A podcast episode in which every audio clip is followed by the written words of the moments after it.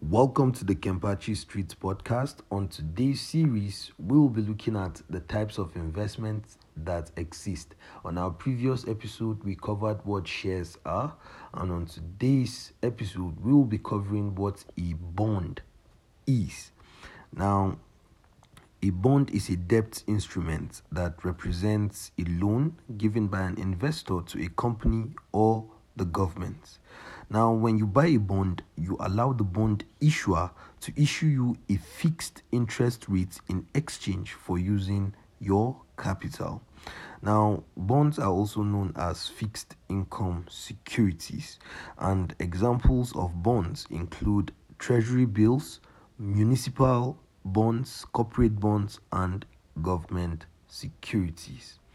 So, guys, that's pretty much it for what bonds are. I try to give you the simplest of all definitions and descriptions so you get to really know how the investments how the types of investments work what they are and how they work.